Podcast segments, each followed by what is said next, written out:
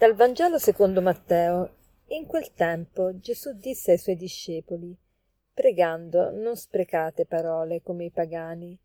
Essi credono di venire ascoltati a forza di parole. Non siate dunque come loro, perché il Padre vostro sa di quali cose avete bisogno prima ancora che gliele chiediate. Voi dunque pregate così.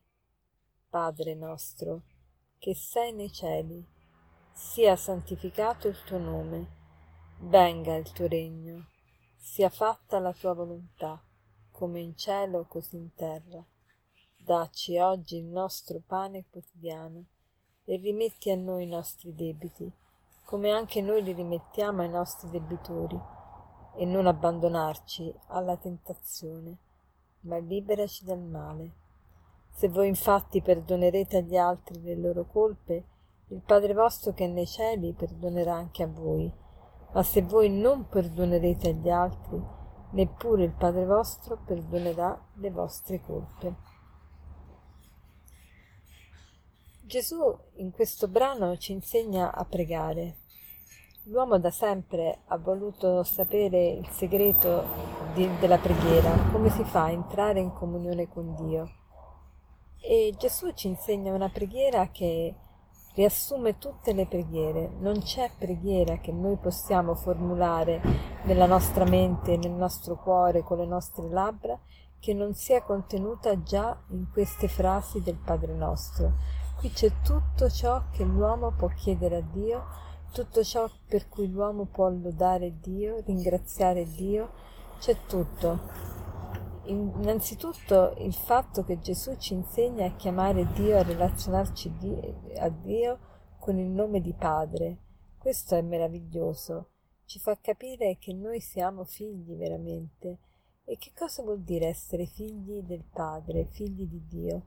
Vuol dire che abbiamo la stessa natura di Dio, la stessa, eh, lo stesso sentire di Dio, stesso, le stesse proprietà di Dio. Certo, abbiamo la sua natura per partecipazione, ovviamente siamo figli adottivi, non è che eh, possiamo dire di essere divinità in noi stessi, però in un certo qual modo facciamo parte, partecipiamo per grazia, per dono a, alla sua alla vita stessa di Dio.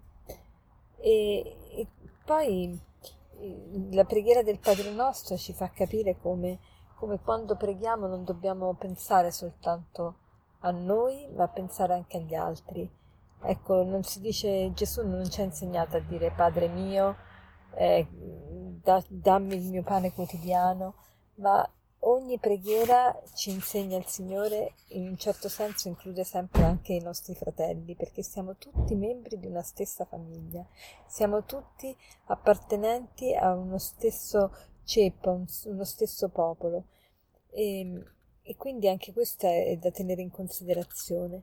E poi con, come il Signore ci vuole veramente concentrati sul momento presente, perché non ci dice dacci il pane per tutta la vita, dacci il pane per tutta eh, per oggi, per domani, per un mese, no, dacci oggi il nostro pane quotidiano. Questo dire dacci oggi il nostro pane quotidiano ci insegna prima di tutto che dobbiamo pregare ogni giorno, perché se vogliamo chiedere il pane quotidiano e lo vogliamo avere ogni giorno, lo dobbiamo chiedere ogni giorno. Quindi questo ci fa capire quanto la preghiera sia essenziale per ogni giornata, non possiamo trascurarla, non possiamo passare una giornata senza pregare. Perché? Perché è importante pregare?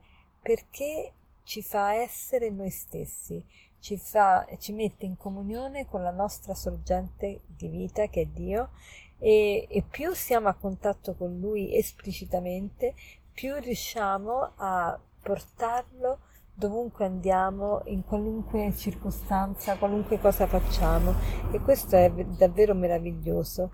E, e la vita si trasforma, la vita anche una vita piatta, una vita di routine o una vita anche piena di problemi è tutta diversa quando irrompe la grazia di Dio, quando la viviamo non più da soli ma insieme a un altro, insieme a Dio.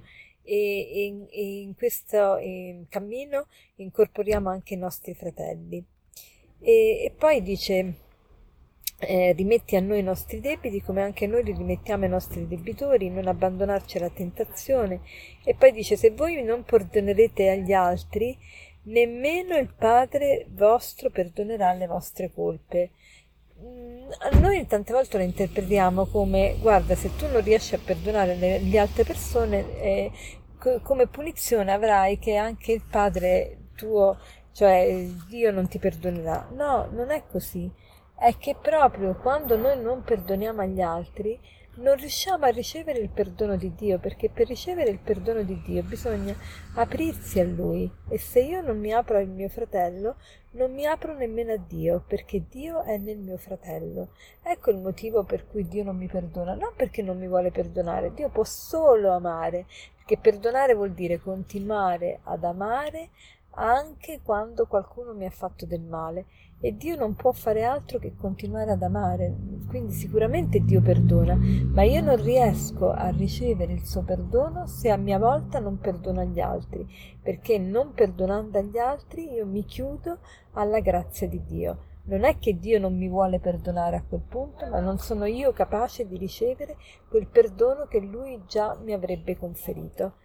Allora chiediamo al Signore la grazia di riuscire a perdonare e, e la grazia di aprirci a Lui attraverso i nostri fratelli. E per concludere vorrei citarvi questo aforisma che dice così.